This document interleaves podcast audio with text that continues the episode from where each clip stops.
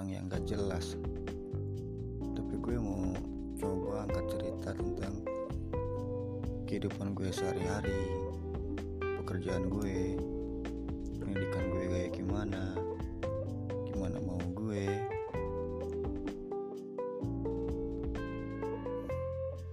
Ya mungkin agak sedikit boring atau gimana tapi yang pasti gue itu butuh tempat toksik di mana gue bisa berkata anjing tolol babi itu pada tempatnya gitu. Gue tuh gak mau kalau gue toxic di luar tempatnya tuh bikin orang sakit hati tuh baper atau kayak gimana gue tuh gak suka. Lo boleh bilang gue anjing lah lo boleh lo boleh bilang gue babi lah tolol bego lah apalah. Yang penting gue tuh gak pernah masukin hati gitu. Terserah lo mau panggil gue apa ya gimana suka-suka lo lah. Yang pasti gue gak pernah baper. Oke gue mau cerita tentang dulu gue kayak gimana. Ini pribadi gue sendiri ya. Gue tuh mau cerita tentang kehidupan gue dari awal kayak gimana sampai sekarang kayak gini pekerjaan kayak gimana kehidupan gue kayak gimana hobi gue apa gitu kan gue itu terlahir dari seorang ibu ya dari daerah Tasikmalaya. Dan bertemu dengan sosok ayah dari kota Bandung. Gue gak tahu masa kecil gue kayak gimana tapi gue ingat waktu dulu kata orang-orang itu gue itu orang yang selalu dibawa ke mana-mana sama ibu gue.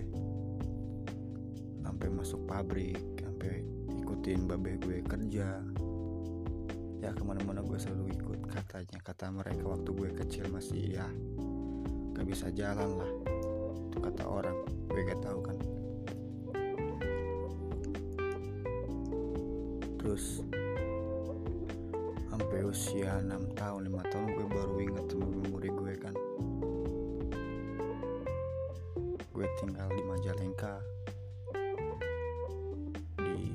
SD Buntu 1 namanya. Kecamatannya gue ingat yaitu kecamatan Ligung Kabupaten Majalengka desanya tuh namanya Desa Buntu. Berawal dari sana hidup gue ya gak kayak orang lain yang bisa baik yang bisa nurut sama orang tua yang bisa kalau disuruh mau. Gue terlahir di lingkungan yang kalau bahasa Sunda itu baragajul kalau bahasa kotanya itu anak nakal bisa dibilang kayak gitu tapi gue gak nakal-nakal amat loh aslinya. Dari dulu gue emang gak suka atau agak kurang sek sama omongan-omongan formal. Kayak ramah tamah kayak gimana. Gue tuh orangnya tuh mudah berbaur gitu.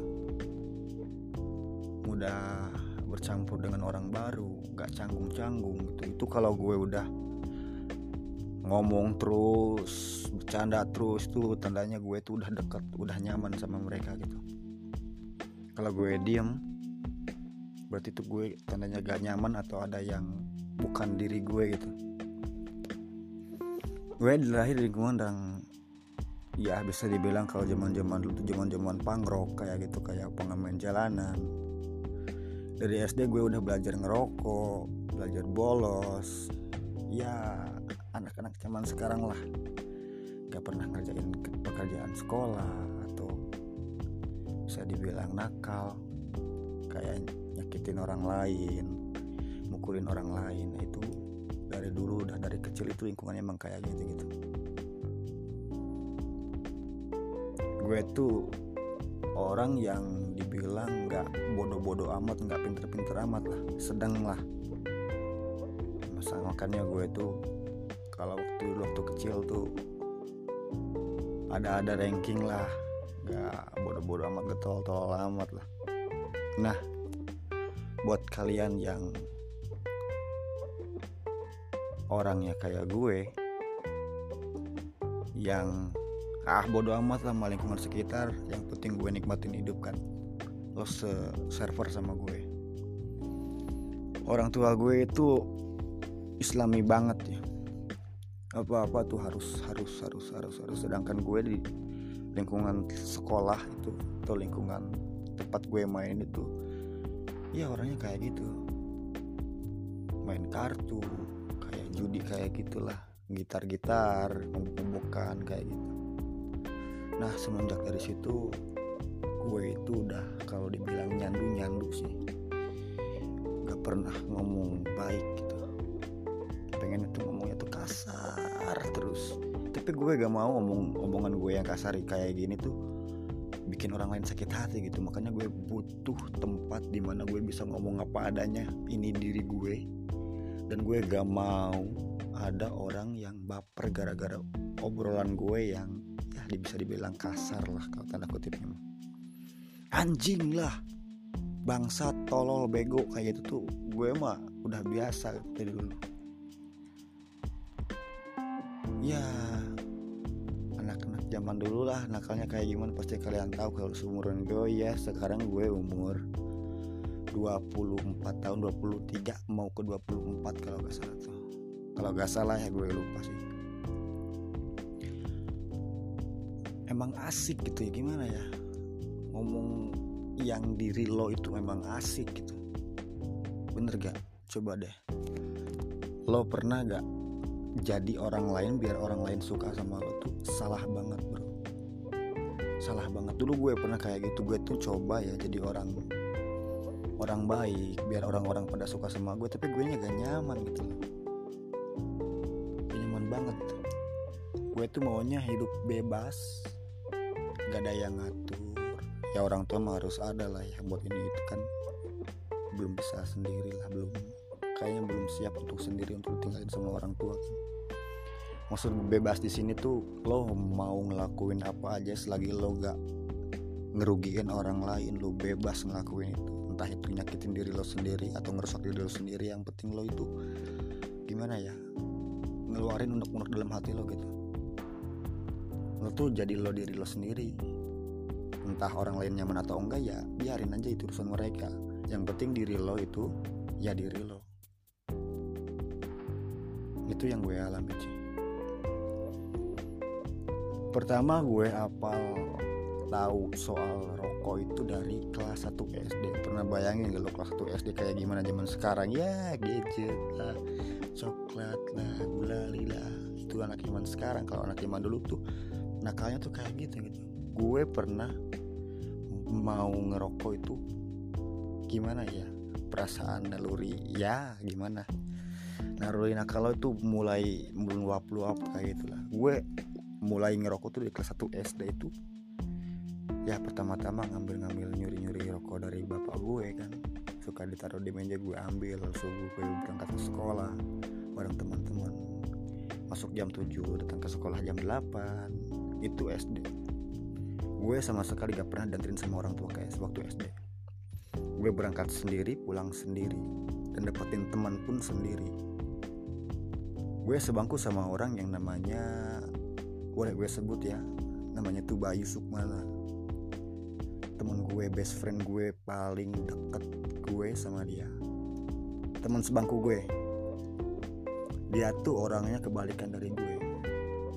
Dia tuh orangnya ya berada lah orang tuanya keluar negeri rumahnya mewah apa apa yang dia mau tuh bisa didapat. Beda kayak gue kalau gue mau apa apa sendiri tuh susah gitu ya.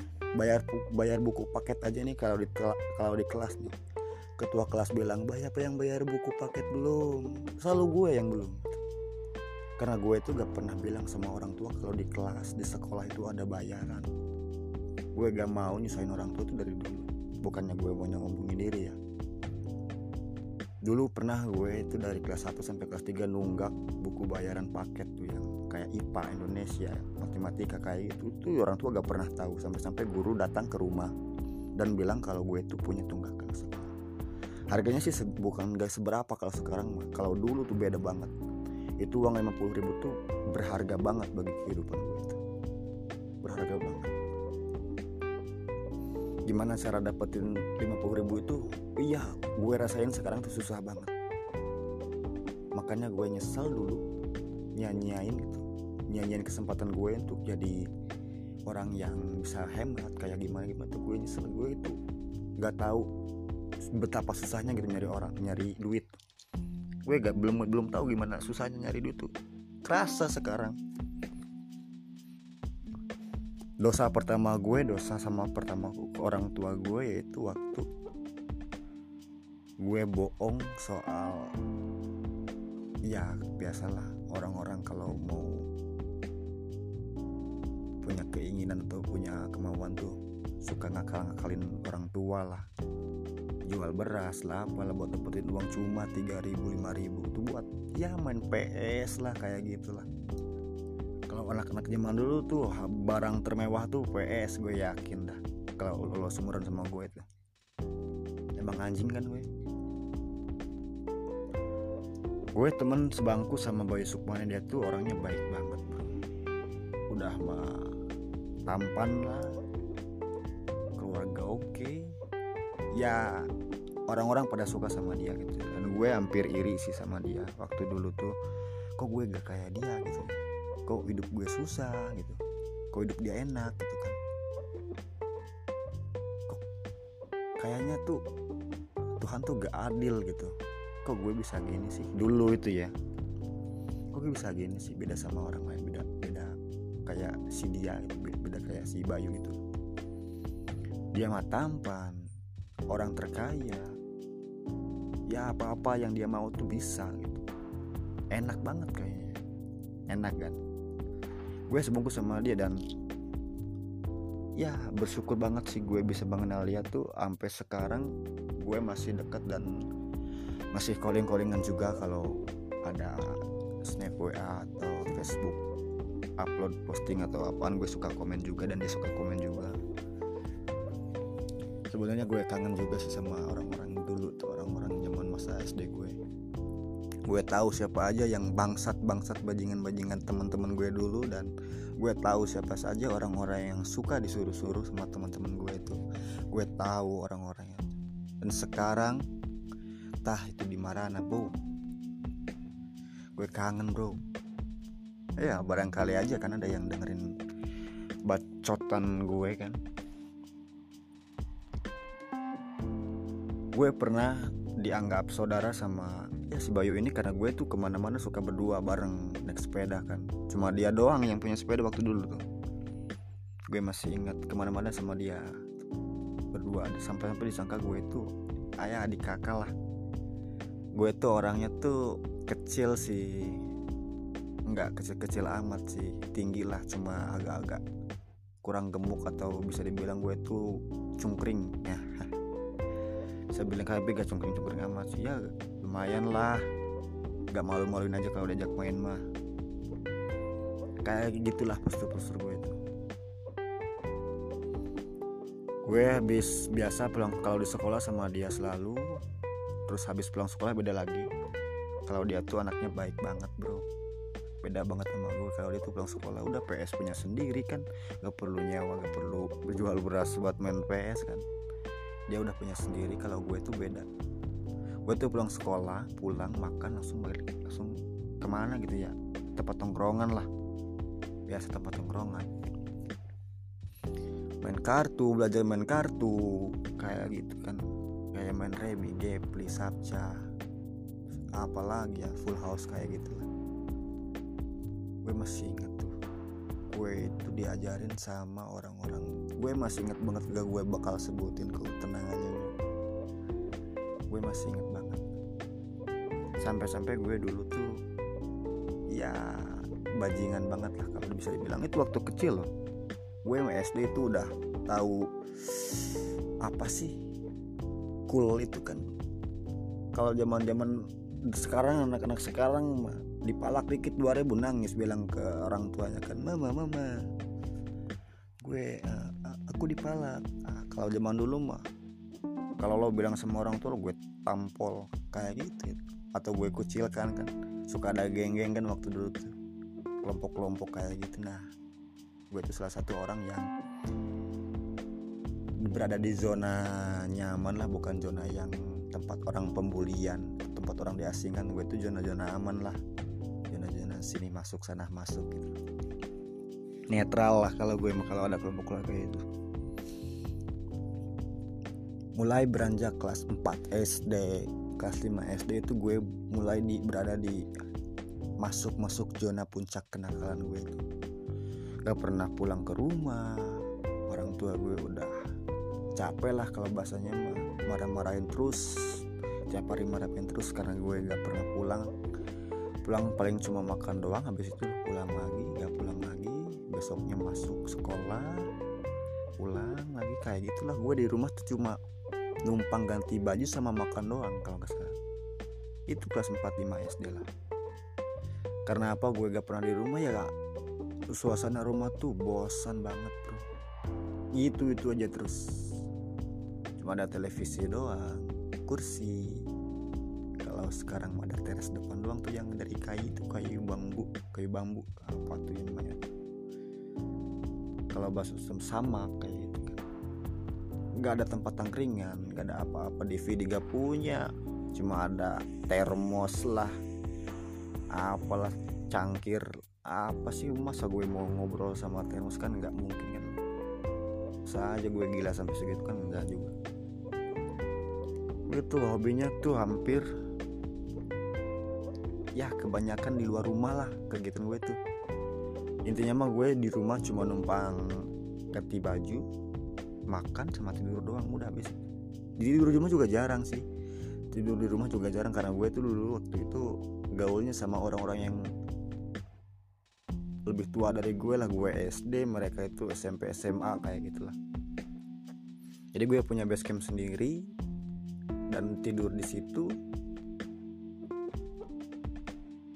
Sampai-sampai gue pernah gak gak usah pulang lah kata ituin sama orang tua tuh buat apa ada rumah kalau gak pulang katanya anjing banget kan?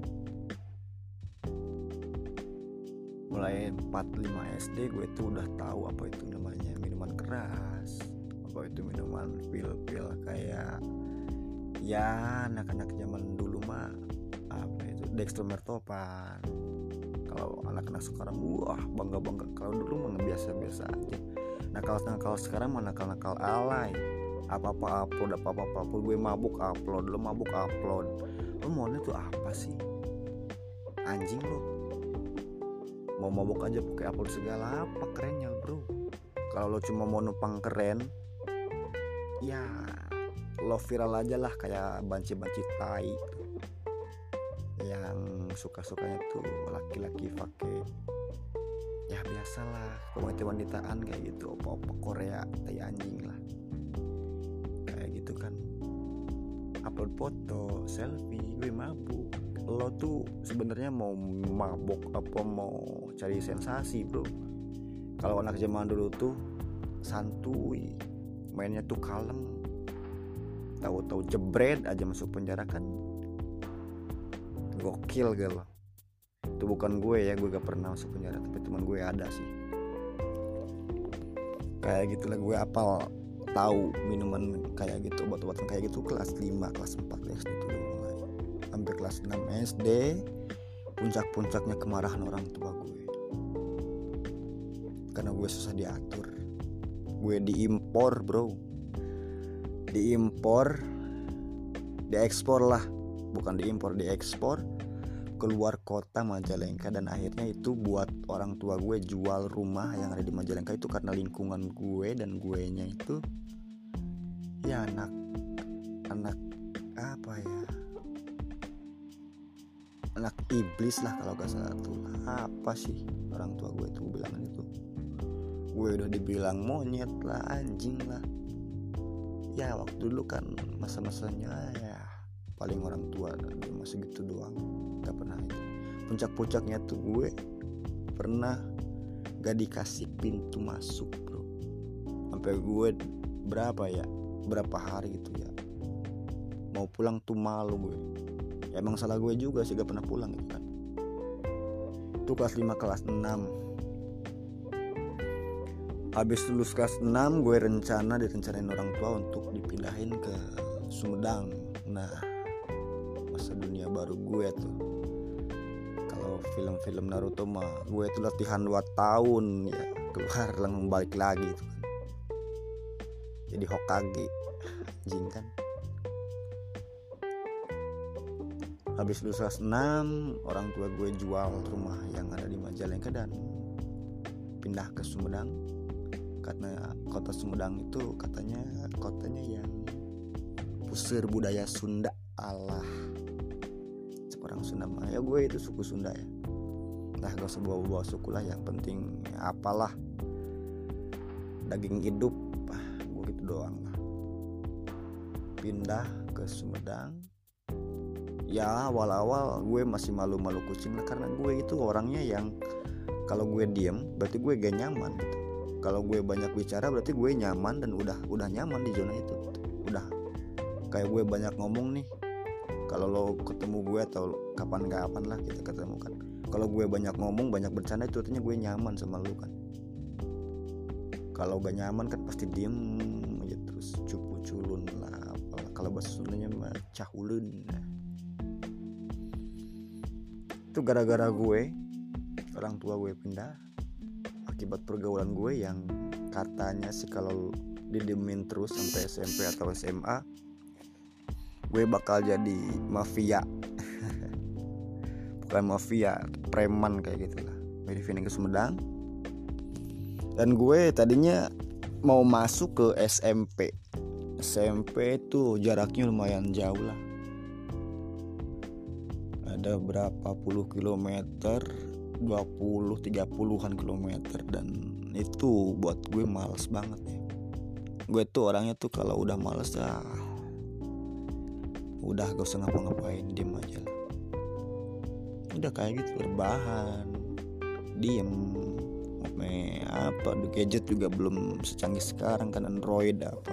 Dulu gue itu udah dikasih HP Nokia tuh yang layarnya kuning tuh udah bahagia banget tuh gak sih kayak Sultan kalau zaman dulu tuh orang yang udah punya Nokia Nokia yang hitam kuning tuh yang kalau ngeblank suka dibanting yang suka dicabut-cabut baterainya kan masukin lagi cabut lagi kayak gitu. Kalau kalau dicas suka di perintil perintil si kabelnya ke HP-nya kan lah itu kayak Sultan zaman dulu tuh. Dan permainan game zaman dulu tuh uh, ular anaconda snake kenzia tuh yang hits banget zaman dulu beda sama zaman sekarang kan game yang banyak. Itu sultan itu HP itu sultan pada masanya. Gue males kan gue masih kontekan sama orang-orang yang di Majalengka gimana kabar di sana dan lo mau masak apa kayak gitu kan. Ya perpisahan juga manis lah perpisahan gue sama orang-orang Majalengka dulu tuh. Gue masih ingat gue tuh dulu waktu kelas 6 SD kelas 5 SD pernah pacaran tuh. Gue pernah pacaran ya jangan lo sangka gue galak aku ya. Gue pernah pacaran dari kelas 5 SD sampai kelas 6 SD dan sampai lulus SD itu hampir 2 tahun 3 tahun. Bayangin lo gue masih SD dan gue udah punya pacar. Lo sampai sekarang masih sendiri. Tiang listrik lo bukan manusia lo. Anjing lo tolol. Bercanda bro gak usah baper ya omongan gue kayak gini tuh.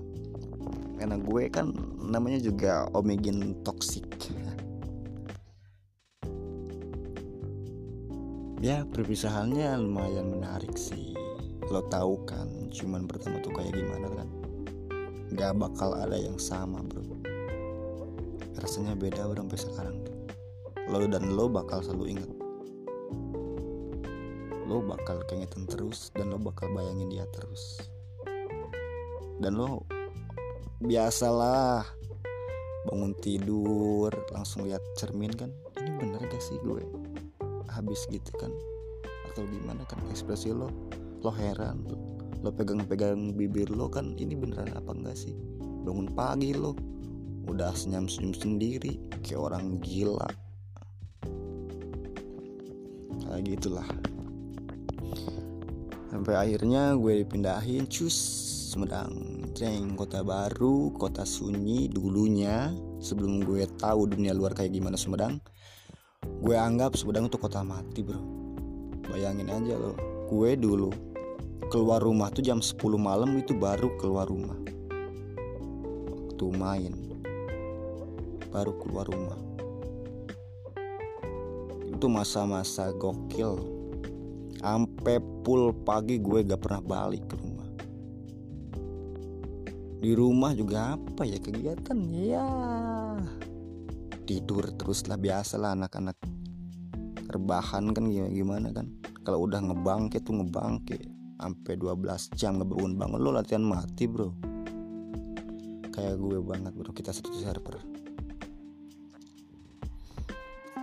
Ya gue pindah ke Sumedang.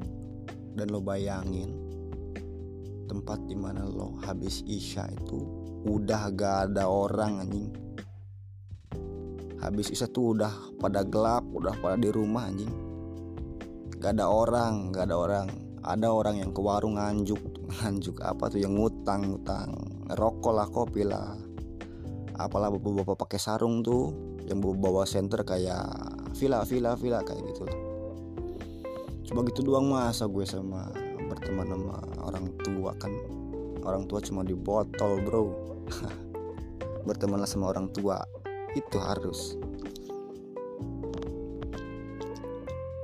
Gue heran bro Sumedang tuh waktu dulu tuh. Kok ini kota kayak kota Resident Evil ya? Rakun tuh. Sepi banget. Kayak zombie anjing. Biasanya Isa tuh rame kalau dulu tuh. Majalengka tuh. Ya ada orang jalan-jalan kayak gimana. Rame banget kan sampai gue pindah ke Sumedang dan gue bertempat tinggal di Tanjung Kerta tempatnya tuh Kabupaten Sumedang kecamatannya Sumedang eh kecamatan Tanjung Kerta Kabupaten Sumedang Jawa Barat maksudnya ya. Sumedang masih dalam Indonesia bro.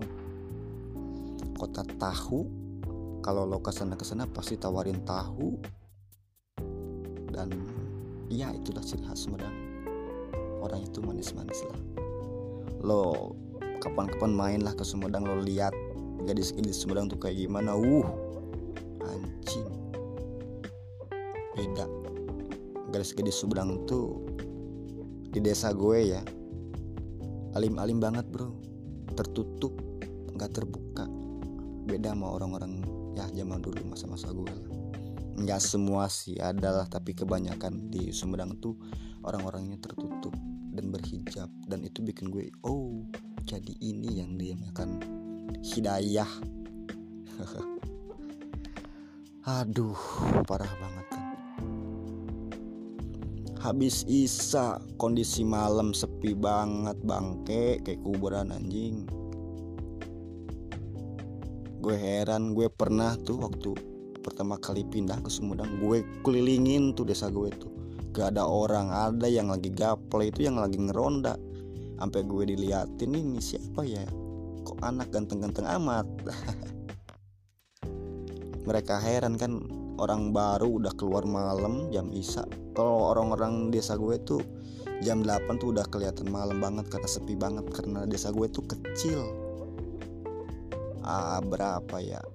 Nggak kecil banget. Ya kecil lah segitu malah. Tapi nggak kecil banget ya kalau dikumpulin tuh bisa bikin tim sepak bola 6 ayah enggak 10 timan lah. Ada segitu mah 10 timan. Saking kecilnya tuh. Tapi gue bangga karena orang-orang di sekitar gue tuh orang-orangnya tuh ramah bro. Dan bikin gue betah di Sumedang. Kenapa betah? Karena ya setelah gue tahu kehidupan di luar kayak gimana gue tuh mulai menemukan jati diri gue yang ah, kalau bisa dibilang iblis yang terpendam dalam hati anjir. Kayak gitulah. Sepi anjing pertama gue pindah ke Sumedang tuh anjing. habis sisa gue ngapain? Kalau main gue gitar nanti gue dilemparin. Lah disangka berisik kan beda sama dulu. Nah setelah beberapa hari kemudian ada nih tetangga nih seumuran sama gue datang ke rumah katanya bisa dibilang kayaknya disuruh sama orang tua gue suruh nemenin gue karena gue itu asli loh gue beberapa hari beberapa minggu diem terus di kamar karena ya gak nyaman lah apalah. Gue gak suka banget waktu dulu waktu gue pertama kali pindah ke Sumedang. Ada temen yang namanya tuh gue sebutin aja karena orangnya baik ya. Unus Sanusi. Ya kalau lo dengerin pesan-pesan gue lo jangan kaget kalau gue kayak gini ya. Lo emang gue tuh orangnya ya beda di dalam beda di luar lah gue tuh maunya toksiknya tuh pada tempatnya lah. Gue tuh gue gue sadar sih sekarang ya. Gue tuh sadar kalau ya belum tentulah orang yang kita toksikin tuh nerima gitu. Ya syukur-syukur sih nerima karena kan toksik itu bukan berarti benci atau gimana kan sekarang mah apa apa tuh mainnya main hati bro. Sakit hati apalah. Udah dideketin tapi gak jadian lah. Anjing curhat teman gue di Sumedang pertama tuh Unus Sanusi namanya. Sekarang gue masih ingat. Dan sampai sekarang juga gue masih mabar mobil legend anjir. Dan gue gak pernah masuk tier legend epic abadi. Tolol. Bukan gue yang tolol temen gue yang main sih bukan si Unus tapi temen gue yang lain yang ya di dunia gue gue lainnya juga sih. Gue suka mabar sama Unus dan gue selalu dapetin tim-tim yang tolol bego yang kalau ke mana-mana tuh suka sendiri kayak MM Hanabi MM Mia jalan sendiri di mid ditarik sama perangko dipukulin di loop ditambah lagi Terizla anjing dipukulin goblok. Kayak gitulah mabar gue tuh barbar. Temen gue itu Unus dulunya tuh nakalnya tuh ya bawah gue lah nggak nakal nakal amat. Waktu gue di Majalengka dia tuh nakalnya nakal anak nakalnya nakal soal jahil lah. Maaf nih nih. Bukan gue ngomongin lo emang gue ngomongin lo. Tapi gue yakin lo bakal ketawa lihat dengerin cerita gue lo. Ya Unus tuh nakal-nakal jahil lah. Ganteng cuman agak jahil ini orang nih. Suka ngerjain orang nih. Sepak bolanya jago banget bro. Dia tuh udah ganteng jago sepak bola anjing. Kalau ada laki-laki yang tampan terus jago sepak bola kayak Ronaldo tuh anjir. Siapa sih nggak suka sama Ronaldo? Cuma orang yang nggak tahu doang kan? Kalau orang yang udah tahu mah pasti ih lo bakal kaget lah kalau lihat temen gue yang satu ini nih unus nih aduh. Kalau gue cewek nih ya ya gue gak suka lah kan gue bukan cewek bro. Hah. Unus Sanusi temen gue pertama anjir.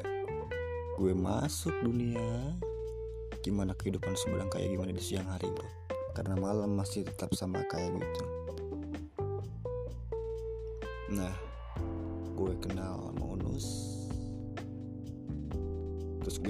main kayak gimana di siang hari ya. Kayak gimana kehidupan Sumedang tuh? Ya biasalah. Kalau dulu ada gue yang pernah ngejar-ngejar layangan nyebur ke sungai pala benjol tabrak motor itu cuma gara-gara layangan yang harganya gope anjing. Nyawa gue ditaruhin sama harganya yang gope. Tapi asiknya adrenalinnya itu anjing lo gak pernah ngerasain sih. Anak-anak zaman sekarang mah gak pernah ngerasain gimana nikmatnya ketika lo dapetin layangan putus dan benangnya panjang dan di antara ribuan orang atau ratusan orang atau puluhan orang yang ngejar tuh layangan dan lo yang dapetin. Lo hebat bro. Lo GG banget anjir. Lo tuh gak bakal tahu anjing gimana nikmatnya rasa dapetin layangan di antara petarung-petarung jalanan anjir. Ngejar-ngejar layangan yang harganya gope padahal gue yang beli mampu bukan gue itu tipe orang yang kalau mudah didapat tuh gak asik tau gak sih kayak cewek tuh yang suka ngejar-ngejar tuh bukannya gue suka ya. Tapi gue tuh gak gak suka gitu kalau ada orang yang tiba-tiba ngejar-ngejar terus kontak terus pepet terus gue tuh malah ngejauh gitu. Gue itu gak suka. Gue tuh suka yang susah didapat anjing. Bikin gue penasaran. Nah itu baru gue tuh. Gue tuh kalau dikejar kalah jauh kalau gue tuh dikejar malah menjauh gitu. Tapi gue tuh sukanya ngejar tapi yang susah. Nah masuk tuh susah ke sini. Kayak gitulah. Kayak gue masuk berteman sama Unus dan gue masuk sekolah yang jaraknya deket bro. MTS lo tahu kan MTS itu singkat dari apa? Madrasah Sanawiyah. Lo tahu kan kehidupan gue dulu kayak apa gue dulu kayak apa dan sekarang masuk Madrasah Sanawiyah. Bayangin lo tegangnya kayak gimana dan ke depannya kayak apa lo gak bakal bisa bayangin kayak gimana. Saat orang-orang lain pandai karena lulusan MI dan lo tahu singkatan dari MI itu apa? Madrasah ibtidaiyah anjir. Gue SD sekolah dasar mas madrasah ibtidaiyah. Itu kalau di SD pelajaran agama itu cuma setengah jam.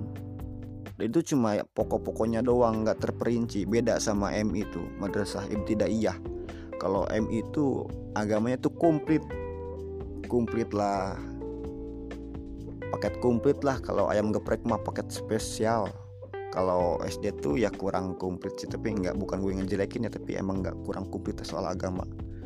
Karena itu ada beda beda sama lah beda sama kayak gimana sih anjing ngobrol juga baceprot bacot bacot bukan beda tapi sama ya tapi gimana ya yang jelasin ya kalau SD tuh pelajarannya udah ada di MI. Nah, kalau MI itu belum tentu ada di pelajaran SD. Kayak gitulah. Kayak MTS sama SMP kayak gitu. Kalau MTS tuh ada kalau agamanya tuh ada SKI, fikih, akidah. Terus. Kalau organisasi kemuhammadiyahan, kemuhammadiyahan. Ada bahasa Arab kayak gitu. Nah, yang MTS dan MI ini belum tentu ada di SMP dan SD. Lo kebayang kan? Gue lulusan SD masa lalu gue kayak gimana anjing? Terus gue masuk madrasah sanawiyah. Dan lo tahu apa? Saat gue pertama masuk anjir. Kelihatannya gue masuk kandang singa anjing gue yang dulunya mangprang masuk ke dalam lingkungan yang hening. Orangnya baik-baik orangnya santun-santun. Dan pertanyaan yang pertama gue dapetin dari guru gue tuh kayak ditanya di kelas kan biasa ditanya kamu ranking berapa dulu? Kamu kelas berapa? Eh kamu kelas berapa? Muridnya berapa oh pinter ya kayak gitulah. Ada teman gue tuh namanya tuh Iqbal dia tuh cerdas banget. Dia tuh ranking terus. Nah sampai-sampai gue masuk MTS sudah pertanyaan pertama masuk pelajaran langsung aja gue gak bakal bilang tentang apa ya. Uh, kalau zaman dulu mah mos lah kayak gitulah rekrutan rekrutan kayak di anjing lah rekrut rekrut apalah. Kayak gitu kan. Gue gak bakal ceritain hal gitunya karena gak penting juga. Gue langsung aja lah langsung masuk sekolah dan langsung belajar. Dan pelajaran pertama itu adalah pelajaran kalau gak salah tuh tentang oh ya ada pelajaran BTQ baca tulis Quran. Karena di situ dites juga biar tahu mana yang lancar mana yang agak ege kalau agak ege itu bata terbata-bata lah kayak gitulah. Kayak gitu anjir lo bayangin gue masuk MTS yang sama sekali basic gue bukan di sana dan masa lalu gue bukan di sana. Gue masuk ke MTS dan pertanyaan yang didapat dari gue itu izin iya ibu kata gue itu ya. Coba hukum idhar ada berapa lah? Gue bingung anjing. Idhar apaan? Gue gak kan waktu dulu mah. Kalau sekarang malah alhamdulillah gue tahu idhar itu apaan. Idhar itu adalah dijelaskan atau memperjelas itu jelas dibacanya jelas anjir gue secara kayak gini anjing. Kalau dulu tuh gue bingung anjir idhar apaan? Nama orang apa apa gimana ya ini ya? Aduh gue kata gue jujur aja bu maaf kata gue tuh saya gak pernah belajar kayak ginian. Kalau di SD dulu tuh pelajarannya PAI itu tentang sholat bacaan Allahu Akbar kabirau sampai dengan salam. Habis itu manasik haji kayak gitu kayak gitu. Gue gak pernah diajarin idhar tuh. Gue gak pernah diajarin tentang kayak gitu. Baca tulis baca alif alif kayak gitu tuh gue kata. Gue tuh cuma dulu tuh waktunya tuh apa al-fatihah aja gue masih agak kan. Dulu tuh. Eh kurang tahu lah kayak gitu tuh masuk MTS gue bingung anjing. Gue lihat teman-teman gue lancar bacanya dan udah Quran dan gue masih ikro nah jir lo bayangin di saat orang lain pegang kitab Al-Quran dan gue masih bilang ikro dan gue gak bodoh-bodoh amat juga tuh belajarnya cepat banget lah. Kayak nerap gitu. Karena kalau gue tuh orangnya tuh suka kompetisi ya suka kompetisi. Kalau lo orangnya yang suka kompetisi lo bakal berjuang biar lo bisa lebih daripada yang ada di sebelah lo kayak gitu lah. Ketika orang lain pegang Quran gue juga harus bisa pegang Quran kalau pegang doang sih gampang ya maksudnya baca lah. Dan ya lancar bacanya kayak gitu lah. Dan gue itu orangnya terbata-bata. Nah dan gue itu gimana ya motivasi gue tuh waktu dulu belajar Al-Quran tuh karena gue tuh pernah diajarin pernah denger nih dari ustad dari ustad ya bukan gue ini mah. Gue emang bangsat orangnya tuh. Dari ustad kalau orang yang belajar baca Quran tuh pahalanya dapat dua. Apa? Karena pahala baca dan pahala terbata-batanya. Kayak alif alif alif lam mim. Itu kan terbata-bata. Alif lam mim. Alif alif lam mim. Nah kayak gitu terbata-bata. Dan itu pahalanya dua tuh bro. Jadi gue tuh ya bisa ngeledek lah. Lo cuma palanya satu gue palanya dua anjir. Sombong udah mau bodoh sombong ya gue ya. Ya kayak gitulah kehidupan gue di MTS suruh ini suruh itu suruh baca ini suruh itu. Situ anjir gue bingung banget gue. Terus ada sejarah kebudayaan Islam anjir. Ngeblank gue kelas 1 tuh gue ngeblank kayak gue mau pindah-pindah aja ke SMP aja dah biar simpel petinya dikit karena gue tuh orangnya tuh ya pemalas sih. Gue tuh orangnya pemalas tapi kalau gue udah punya keinginan malas gue hilang. Dan pasti gue kalau udah punya keinginan pasti gue dapat kayak entah itu harus nyakitin gue di entah itu harus nyakitin diri gue sendiri. Kalau gue punya keinginan gue harus dapat gue itu tipe orangnya yang kayak gitu. Tapi kalau udah malas ya malas anjir. Gimana ya ya masuk setahun pertama tahun kedua. Dan gue gak nyangka banget anjir. Ya gue tuh mulai masa-masa masuk masa-masa kayaknya faktor lingkungan juga sih. Nah kayak gini nih. Lo kan orangnya to the point aja lah jujur aja lah. Lo itu orangnya jahat anjing. Misal lo tuh orangnya jahat tapi lingkungan lo tuh orang-orangnya baik dah. Lo itu bakal ke bawah baik lo satu orang jahat dan lo hidup di antara 30 orang baik dan lo bakal ke bawah baik. Asli.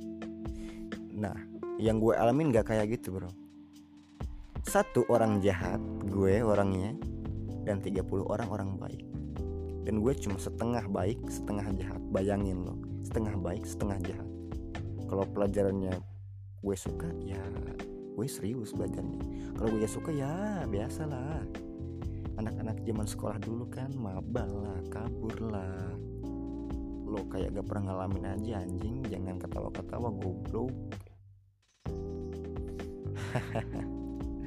Santai bro. Kan gue udah bilang jangan baper. Lo bisa boleh lo bilang boleh tanggepin komentar gue kayak gimana gue gue yang orangnya kayak gimana. Terserah lo. Gue gitu orangnya yang nggak pernah gue masukin hati gitu loh nah bayangin gue tuh kalau orang lain pasti baik ya ke bawah baik. Gue enggak. Gue itu setengah baik setengah jahat. Jadi gue tuh ada kalanya gue baik ada kalanya gue jahat. Nah contohnya gue berangkat selalu pagi bro. Berangkat selalu pagi. Cuma datang ke sekolah itu suka siang. Gue gak tahu kenapa padahal deket. Karena gue apa? Gue tuh gaulnya sama orang-orang yang kayak gue. Gue berangkat dari rumah jam setengah tujuh berangkat set. Kan ada lumayan lah. Sumedang tuh masih hijau penuh dengan kalau bahasa formalnya hutan-hutan lah. Hutan-hutan rimba kayak gitu. Nah dari jam setengah tujuh sampai jam tujuh tuh ngapain aja bro? Nah gue itu sama teman-teman ya biasa. Ada yang suka ngerokok ada yang suka ngopi. Nah itu waktu MTS lo tau kan sebangsat gue apa?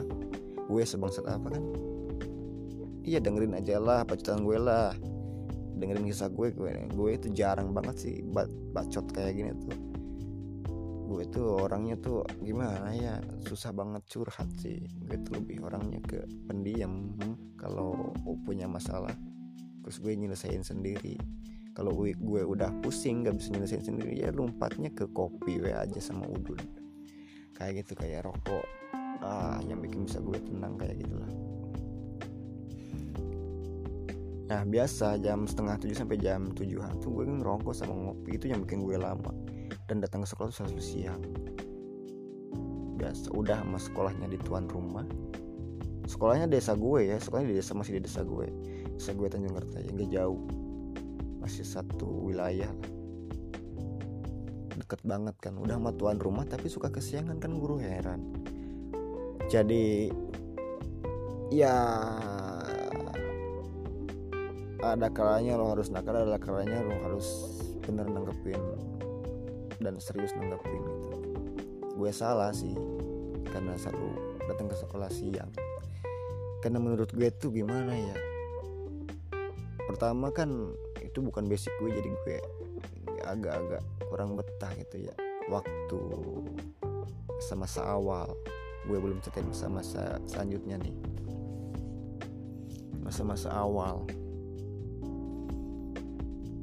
kesiangan terus sampai gue masuk kelas 2 MTS dan gue paling kaget anjing saat pembina gue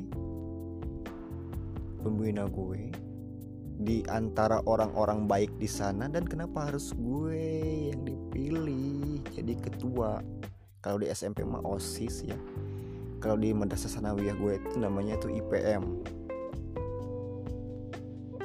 gue suka heran kenapa nih orang ntar gue bicarain lagi. Kenapa nih orang bisa milih gue yang udah tahu dia tuh udah tahu gue kalau gue tuh orangnya gak bener gitu loh. Tapi dia malah gue milih gue jadi ketua osis kalau di SMP kalau di madrasah tuh ketua IPM kayak gitulah. Gue aneh. Loh kok gue sih? Kenapa harus gue? Apa jangan-jangan gurunya kayak gue? Haha nggak juga bro. Gue tahu maksudnya kayak gimana dan sekarang gue ngerti kenapa dia milih gue. Gue ceritain nih bro ya. Ketika nakal gue kayak gitu dan orang ini milih gue jadi ketua IPM otomatis gue ngerasa hah? Kok gue sih? Berarti ada beban dong di pundak gue yang harus gue lurusin. Berarti gue harus berubah dong jadi orang baik biar orang-orang yang di bawah gue gak ngikutin, gak ngikutin kayak gue. Semenjak gue jadi ketua IPM waktu dulu MTS gue tuh baik di MTS tuh. Jadi setengah baiknya tuh agak-agak full ya. Nggak full banget soalnya gue masih nakal adalah nanti gue ceritain. Agak-agak setengah baik gitu. Jadi gue tuh bisa ngatur ya meskipun buat tiga orang yang mau ikut sama gue karena gue nakal agak mau ah takutnya diga papain ya gue tuh jalan organisasi tuh. Apa-apa rencana apa-apa acara tuh jalan. Selalu tercapai gitu loh. Sampai gue hari waktu dulu ada akreditasi dari B ke A itu harus maksimal. Kan ada penilaian gitu kan. Ada gue bangga banget. Gue bangga banget. Kenapa gue bangga banget? Karena gue tuh nggak nggak malu-maluin gitu sampai bangun sekolah kayak gimana bikin ruangan gue bantuin kayak gimana anak-anak ngatur kayak gimana terus beresin kayak gimana terus ngedekor ruangan kayak gimana terus ngerubah ruangan-ruangan kayak gimana gitu. Gue tuh jadi gimana jadi orang yang bijaksana loh anjing. Jadi orang yang bijaksana anjing. Daging hidup kayak gini di dikasih apa ya bisa dibilang ya bukan hidayah ya tapi pancaran-pancaran sinar anjir. Pancaran-pancaran sinar. Sampai akreditasi tuh successful successful asli successful lo gak pernah ngerasain anjing gimana caranya nakol rebana marawis? Lo gak pernah tahu sensasinya anjing. Ketika lo posisi gak tahu apa itu marawis marawis dan lo disuruh mukul marawis dan lo belajar cuma satu minggu dan lo bisa dan lo sukses itu bahagia banget anjing. Itu bahagia banget. Gue mulai tercerahkan. Anjir. Gue mulai tercerahkan oh jadi tujuan Kisana memilih saya menjadi ketua IPM itu supaya merubah saya jadi lebih baik. Good. Bagus. Saya suka itu dan itu sangat bermanfaat bagi saya Kisana. Nah itu gue yang mau ucapin sama dia. Dan gue tuh suka banget sama dia. Dan gue ah, masih deket sama sekarang sama dia tuh sama yang milih gue jadi ketua IPM tuh sama ya bisa bilang pak guru saya nih yang tercinta.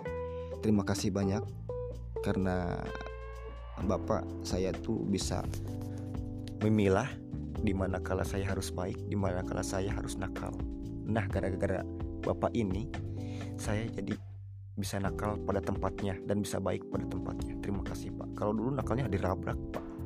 Dulu nakalnya full, full, full. Kalau sekarang enggak, Pak sekarang ada nakal ada baik nah kayak gitulah ya meskipun hati kecil mah gue pengennya baik tapi gue susah bro orang itu asli dan gue yakin lo, lo pada yang dengerin curhatan bacaan gue itu sebenarnya lo tuh mau jadi baik lo tuh mau jadi orang-orang yang taat sama agama lo sama Tuhan lo sama orang tua lo tapi lo belum siap atau lo belum mampu. Tapi lo pengen kan?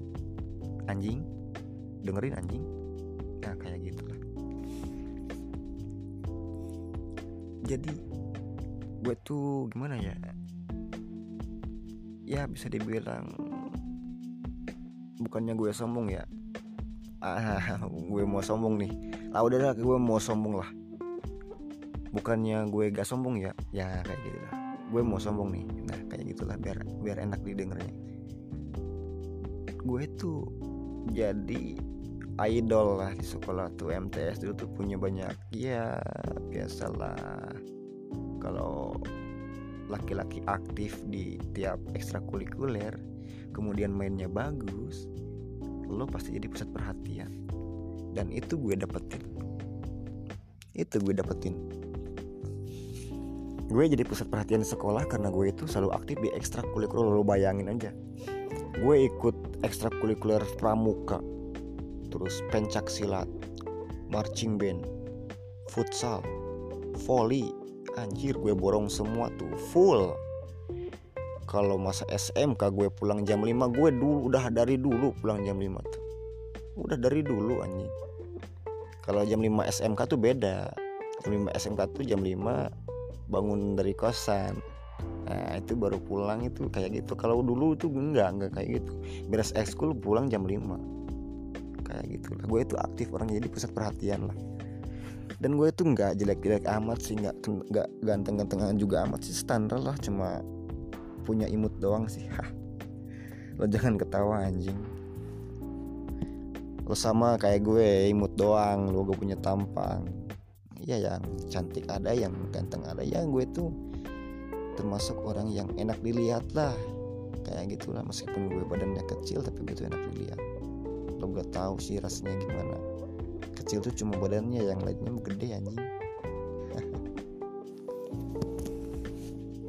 Sampai gue lulus MTS sudah segitu lulus MTS dan kalau lo mau masih dengerin cerita gue gue bakal cerita lagi tentang masa-masa SMK dan masa MK, SMK itu lebih menarik daripada cerita gue yang waktu SD dan MTS lo bakal ketawa ngakak anjing. Lo bakal baper anjing. Lo bakal dikasih guyonan-guyonan ketawa-ketawaan dari cerita gue lo untuk sekarang gue podcast ini kayak gini nyeritain dulu kisah gue ya biar lo tahu gue tuh kayak gimana dan gue tuh gimana sih orangnya. Nah biar lo tahu gitu. Dan sekarang mungkin gue lanjutin di malam selanjutnya dan gue mau bilang terima kasih buat lolo pada anjing tolol bego bangsat yang bisa luangin waktunya kepada gue mau dengerin bacotan gue bacotan yang gak guna gini dan lo mau dengerin gue salut sama lo dan gue banyak bikin banyak banyak terima kasih dan jangan lupa jangan baper kalau gue bilang anjing semua lo tuh. Dan untuk kali ini gue akhiri dulu dan mungkin ya doain aja semoga gue besok masih hidup dan gue bisa ceritain masa-masa kekonyolan gue dulu. Dan habis itu gue bakal sharing-sharing lagi tentang hal-hal lain ya. Hal-hal yang berkaitan dengan apa yang gue rasain ya mungkin juga lo rasain juga dulu. Udah salam. Selamat malam. Om swastiastu salam namo budaya. Dan jangan lupa semangat buat dapetin apa yang lo inginin. Bye